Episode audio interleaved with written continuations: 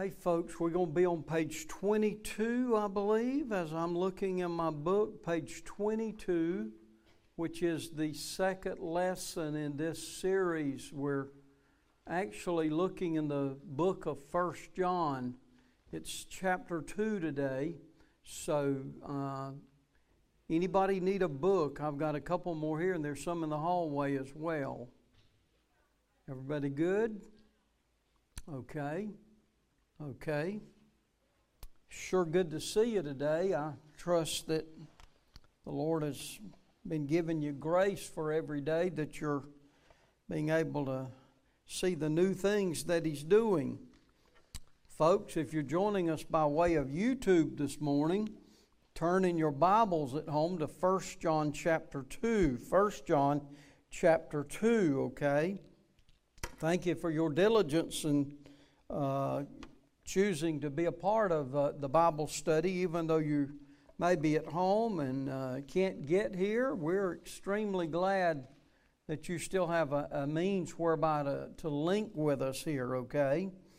And those of you who are in the building, praise the Lord for you. This is one of the larger groups we've had in a while, and we're glad you're here.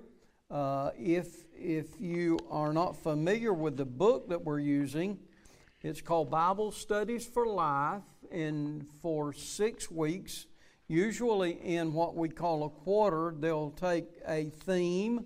And the first six weeks of this quarter, the theme there is six things we can know for sure. And then after that, we'll be looking at walking in confidence.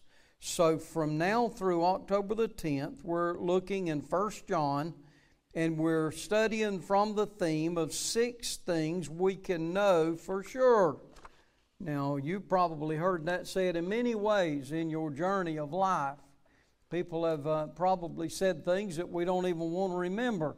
However, there are some things biblically that we can know, and uh, there's, there's where we're going with that this morning, okay? Let's pray as we get started. Father, you are our teacher today through your Spirit. Don't let me neglect the fact I'm just here as a voice, I'm just a, an arm, an extension, Lord, of what you are doing today. God, speak to all of our hearts, not just those in this building, but those who are listening by means of the internet, YouTube, and I pray for uh, that as well today. Bless those men and women, Lord, who aren't able to be here, can't be here. And I pray somehow we'll uh, be able to get the message and the word to them. Bless now these next uh, minutes together, we pray in Jesus' name. Amen. Well, the writer in his introduction started by talking about life has a way of surprising us. And can't we all say that, uh, amen to that? He begins by talking about uh, in 2020, uh, you know, with the virus, all of us, uh, our, our patterns greatly got uh, distorted there, okay?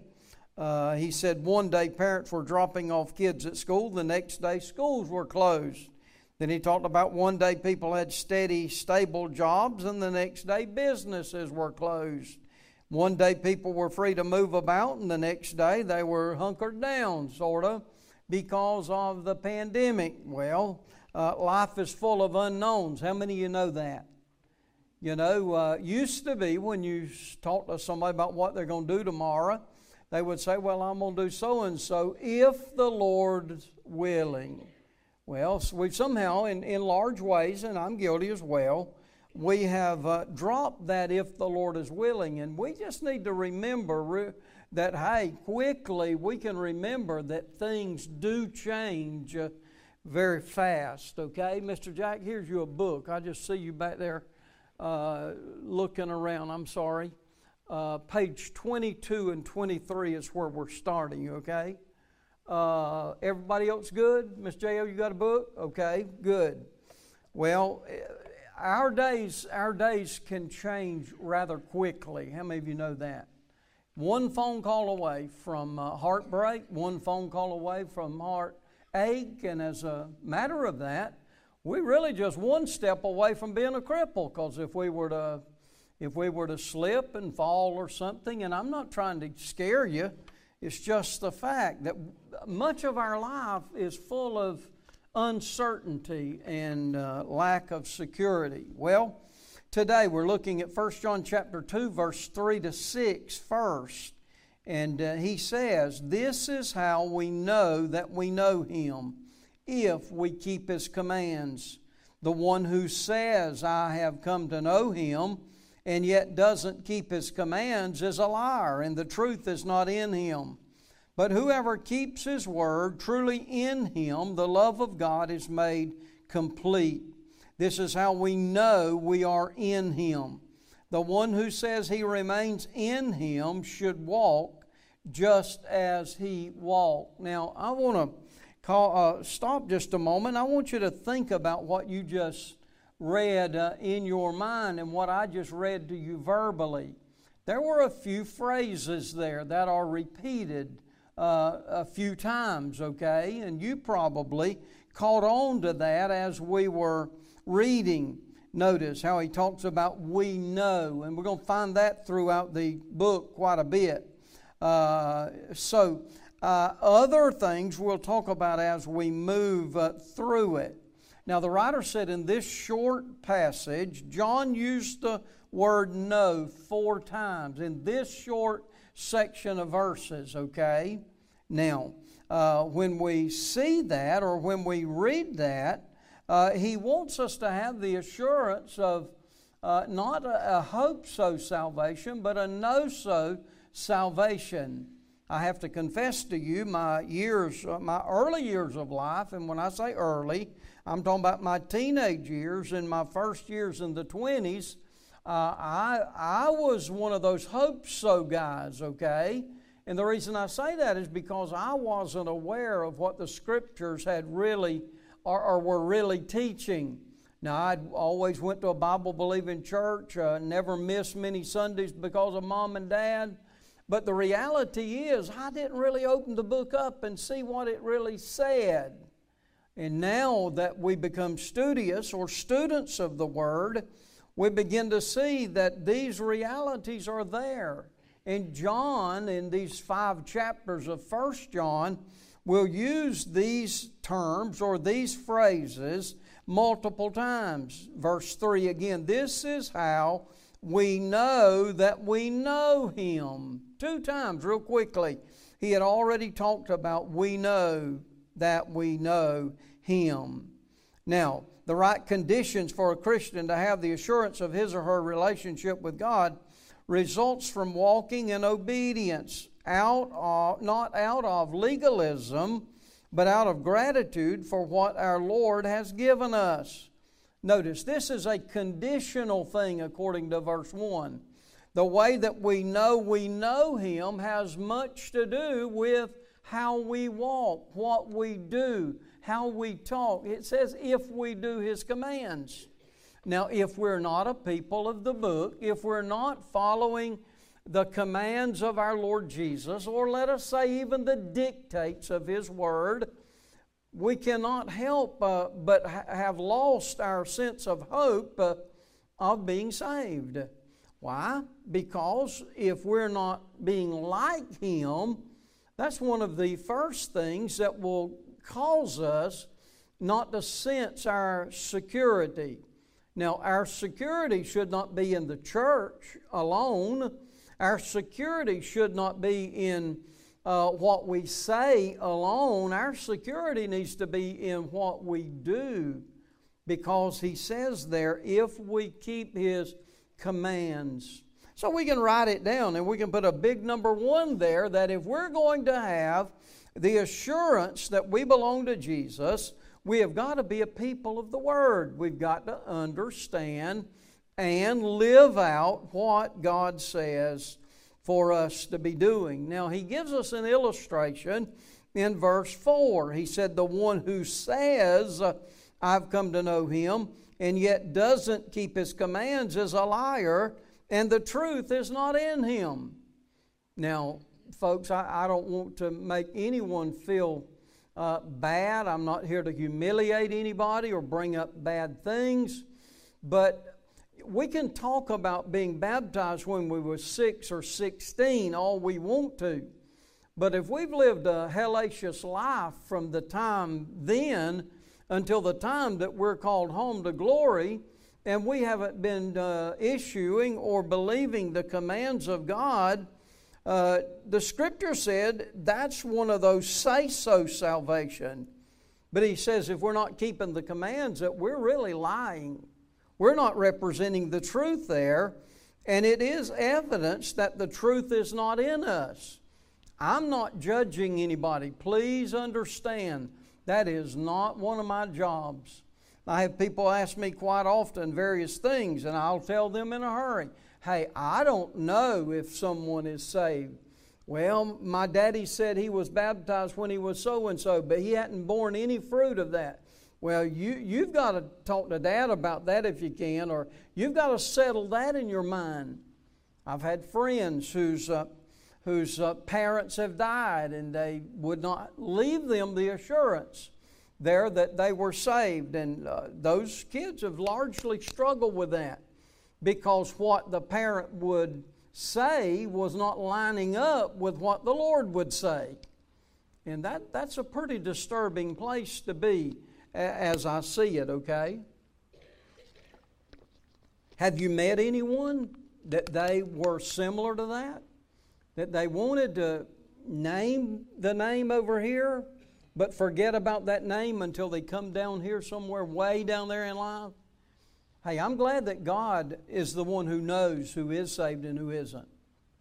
And I'm sure God doesn't leave it to Baptist preachers to be discerning about that. Because, hey, I can only take people at face value. So, so here we find uh, that he's talking about not just uh, a, a casual obedience, but the writer on the page 23 calls it, calls it consistent compliance with the Word of God. Yes, we're not going to be perfect. Yes, we will falter. Yes, uh, there will be slips in our life. We will miss the target sometimes, but hey, he's talking about a natural, consistent lifestyle that is uh, according to his word, is what we have here. The writer asks a question on the bottom of page 23. He said, What do you find challenging about walking in Jesus' footsteps. Do, what do you find challenging about that? Number one is challenging because we think that we got to be perfect. We got to be sinless. As the, old, as the old preacher said, we can't be sinless, but we sure can sin a lot less. And being challenged to walk like Jesus walked now, if we're not reading the Word, if we have not saturated our minds and hearts with the Gospels, you know, we need to go back and we need to see what Jesus' walk was like, do we not? Now, uh, in verse number 5, he said, Whoever keeps his word truly, in him the love of God is made complete. This is how we know we are in him. Notice, can you keep seeing it? He's, he's telling us, we know, we know, we know. This is how we know, he says in this verse, that we are in Him. I hope today that you have an assurance of your relationship with the Lord Jesus. I hope you're not just one of those who thinks if your good outweighs your bad, that the Lord will let you go to his place. In my Father's house are many mansions. Hey, we're going there not because of what we do, we can go there because of what He did. But because of what He did, we likewise, when we surrender our lives to Him, we should be like Him. And then that way, John says, we can know. Page 24, the very top of the page.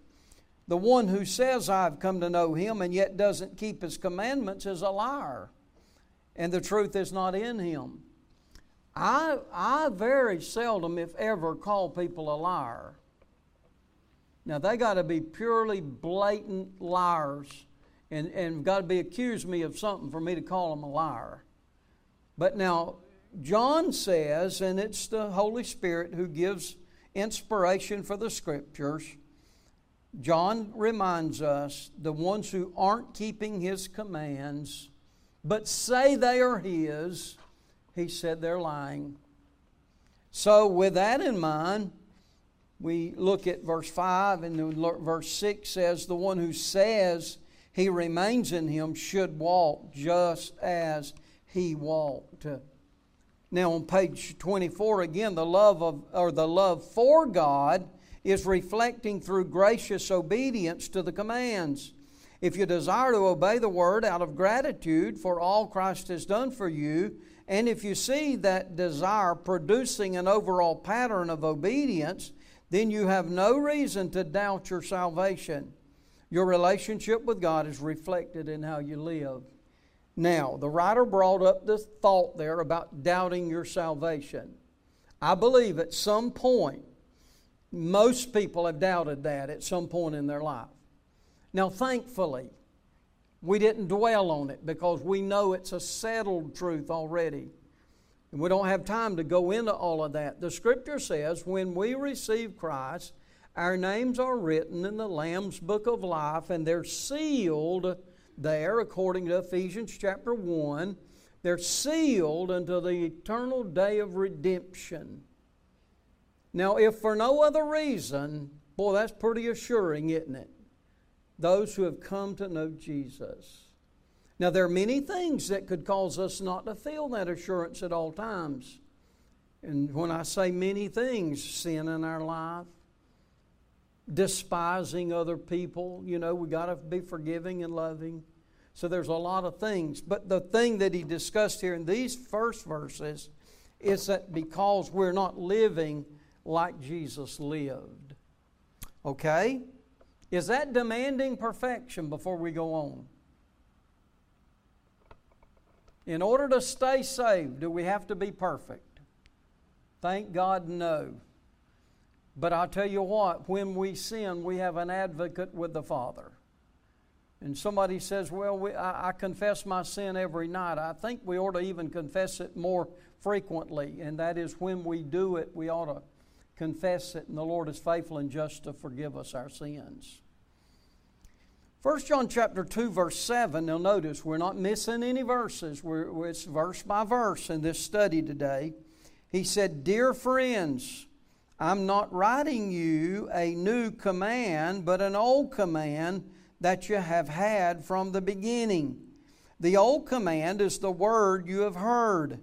Yet I'm writing you a new command which is true in him and in you, because, because the darkness is passing away and the true light is already shining. The one who says he is in the light but hates his brother or sister is in the darkness until now. The one who loves his brother or sister remains in the light, and there is no cause for stumbling in him. But the one who hates his brother or sister is in the darkness, walks in the darkness, and doesn't know where he is going because the darkness has blinded his eyes. Now you got to think on that last phrase, hadn't you? We're not taught in any other textbook that darkness can blind your eyes, are we? But the scripture says, and when he's making reference to darkness, he's talking about sinfulness, he's talking about the way of the world, and he says, What happens? These ways blind us, they darken the eyes. I know we're not reading in the King James. I don't have my Bible open to verse 7.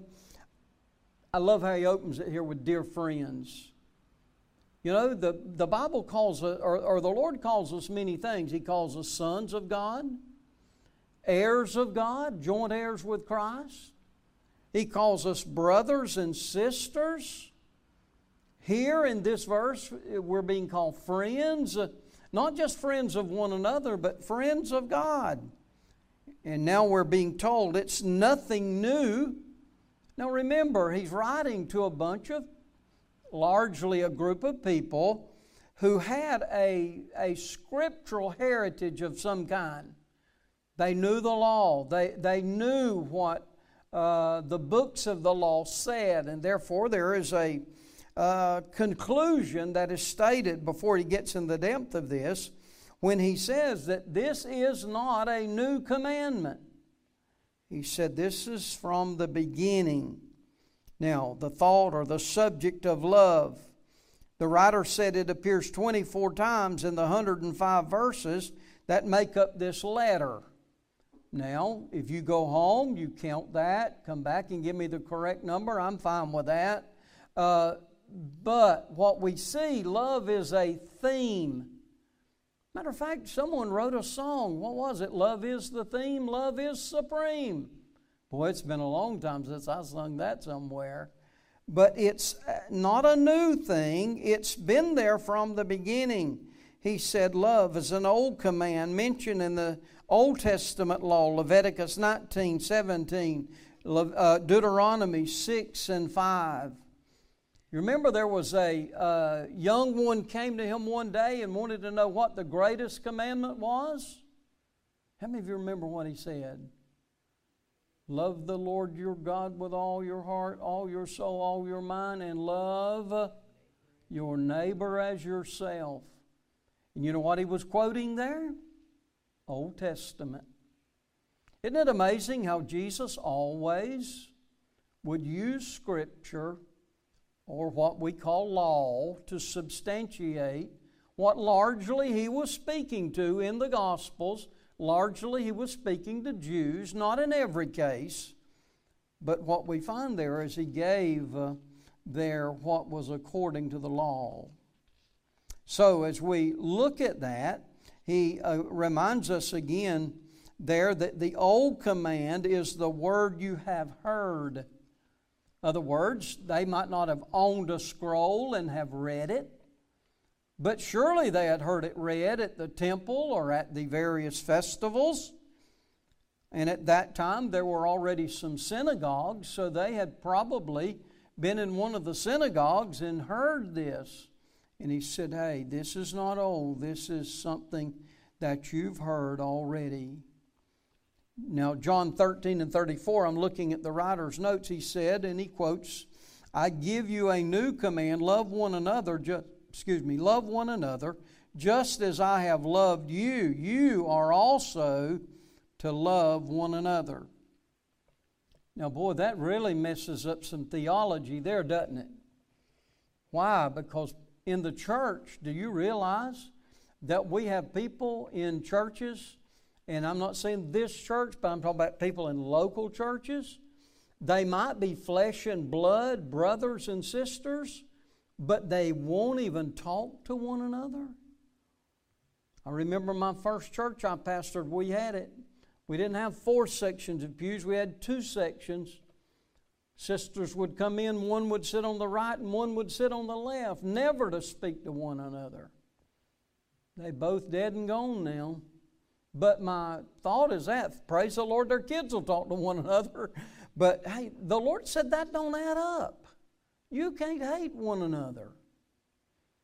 Well, if you're going to know that you know Him, if you have assurance of salvation, He's telling us that we must love one another. Now, as I'm looking at verse 9, again, the one who says he is in the light but hates his brother or sister is in the darkness until now. Now, again, remember what we say versus what we do confuses a lot of people, doesn't it? But who does it really confuse the most? Should be confusing us the most. You know, I had me some good lemonade yesterday. And I also put me about a half tea in it. The lemonade was good and the tea was good, but that, that was not a pure drink there. Lemons, lemons come out bitter, do they not? You know, a, a lemon tree's not going to bear an apple. And I know y'all all know that. But likewise, a, a person who belongs to the Lord is not going to be consistently living in bitterness and hatred why? Because we are to be walking as Jesus walked. He said, When God's children choose to love, they walk in the light and darkness flees. The light John referred to as God's kingdom, which is inaugurated at Jesus' first coming. The true light is already shining. Jesus is the light of the world, John 8 and 12, and his kingdom is characterized by both light and love. Our God or our love for God and for others is proof that we're citizens of His kingdom. Somebody could ask you, or somebody, I've, I've heard the thought there, somebody said, Is there anybody you don't love? The old preacher said, Well, there's nobody I don't love, but there's a few close calls. Some people try to make themselves unlovable. Have you ever been around them? But you still love them. You know, the reality of of love being able to conquer all. It may not conquer all, but you can go out into eternity having known that you tried your best to love every individual, even when they're unlovable. As citizens of Christ's kingdom of light, we push back the darkness when we walk in love. Now, I'm so glad, honestly, oh, I'm so glad to tell you that it, it is wonderful to be in a place and serve with a people that if they don't love one another, they've got it hid from me. Now, there's some friends easier to love than others. And it doesn't mean because you have closer friends here or closer doesn't mean that you don't love them. You know, I wonder if Jesus' disciples ever thought about, well, he loves Peter, James, and John more than he loves us. You remember, he would always carry them to those special events, I call it. But who, who did Jesus love out of them 12? He loved all 12 of them, didn't he? He wasn't showing partiality, although some would like to equate that. Okay, on page 26, now we are uh, skipping a couple of three verses here because he moves us into verse 15. Do not love the world or the things in the world. If anyone loves the world, the love of the Father is not in him.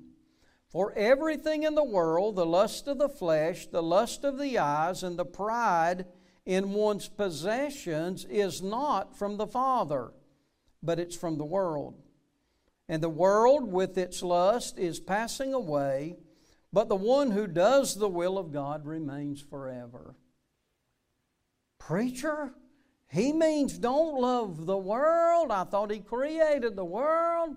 And when he got through, he said, It is good. He didn't mean don't love the created world. Don't love the world, which is symbolic of the system that we're living in. In my short lifetime, I'll tell you, it has become more confusing every year I've lived when you begin to look at the system that is guiding this world and the nations. Well, I tell you what, it's in a mess, isn't it? The Lord said we're not to be in love with the system. We're not to be in love with those who are, who are guiding all of this process. But he said here, that all is passing away. He said, if you love the world, if you, he said, if you so earthly attached to everything around you, that's a good sign that you don't belong to Him. I love, I love the world. I, when I say the world now, I love the created world, the cosmos. I, I love it. But man, the, the system in which we're being guided by is ever more polluted than it has ever been, and it's shining more like that every day, isn't it? Wow. The America, even that we're living in, has no comparison to where we were 50 years ago. Someone said it don't have no than where we were 10. Well, that's true too, but talking about the world. There is a limit to what, or a limit in what we are to love. We're not to love the world or the things in the world. He's not referring to the people who inhabit the planet. It would be a glaring contradiction to what we've just studied. John was talking about the organized evil system of darkness that encompasses the world. And if we don't understand what he's talking about there, he breaks it down into three simple truths there. He talks about the lust of the flesh. This, he said, is the desire for selfish pleasure, the person who cares more about himself than others. If you live in, in such a small world as that, boy, you're very disappointed. Matter of fact, this world can operate without you and without me. Love not the world, neither the things that are in the world, the lust of the flesh. Is it not true that many people's lives are guided simply by things? About what can I get that's bigger? What can I get that's better than someone else? You know, we used to talk about keeping up with the Joneses. Ain't no Joneses in here, are they? Let's just be able to understand. We have, we have even, uh, uh, we've even expanded that. Basically, if we're not careful, we're always, if we're not careful, notice how I said it, wanting something that we don't have. Well, the lust of the flesh, the lust of the eyes. The writer said this type of temptation is tied to the greeting, longing, for gain, always wanting more but never satisfied. Someone asked the landowner, the wealthiest landowner, the largest landowner in a particular county one day, he said, How much land is enough? Haven't you got enough? He said, Well, I only want all that it attaches to mine. You know, and that sometimes is the attitude of people, is it? And I'm not being critical of of things. I, I'm not jealous of nobody for what they have. But when do we decide that, hey, God, let me, let me count my blessings? If God keeps giving it, wonderful. But let's don't be lusting after what we see. Now, if you don't believe that is an operational truth, just watch commercials on TV. Have you ever saw them go to so much depth to try to convince you that you needed something. Seriously, just just I'm not talking about X-rated stuff. I'm just talking about stuff, you know. It's crazy. And then he said not only the lust of the flesh, the lust of the eyes, but he in the King James it says the pride of life.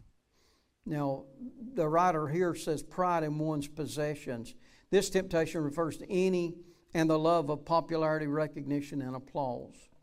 Now, I always do it, but I'm going to ask you to do it. Go back to Matthew chapter 4, verses 1 to 11, today or tomorrow, and take when Jesus was in the Mount of Temptation after his baptism. 40 days and 40 nights there, if I remember right. Go back and take these three things the lust of the flesh, the lust of the eyes and pride of life, and see how that Satan, the adversary, when he attacked or challenged the Lord in that time of the Mount of, of temptation, he, he, he challenged him in all three of these areas. That's why the Hebrew letter says we have an high priest that can be touched with the feelings of our infirmities because he was in all points tempted like we are, yet without sin. You say, I've not understood those points, all points like we are. I think he's referring to these three things here the lust of the flesh, the lust of the eyes, and the pride of life. Because that's where Satan tempted Jesus. Command these stones to be made bread. You think Jesus was hungry? He could have ate a foot tub full of it at that time. He was fasting. Hey, look out over there. I'll give you all these things. You think Jesus would have taken that from him? He, man, he owned it all. Lust of the flesh, the lust of the eyes. and the pride of life. He said, Now let me tell you something, Jesus. If you'll do all of this, I'll tell you what. I'll tell you, he said, think about the knee being bended. I'll give you all these things. You can make your bread. And as a result of that, what we know is he hit him below the belt the last time, didn't he? Just look out these kingdoms. Jump off of this rock. Even the angels will guard you. Why? The psalmist said they would. Well, thank you so much. Those of you who are listening by YouTube, let me tell you, next week we're going to study the subject of sure of the truth. And we're going to be looking uh, at 1 John chapter 2, verse 18 to 21. Thank you. God bless you. And especially you folks with me this morning. Praise the Lord. Uh, good study here that we're in. Things we can know.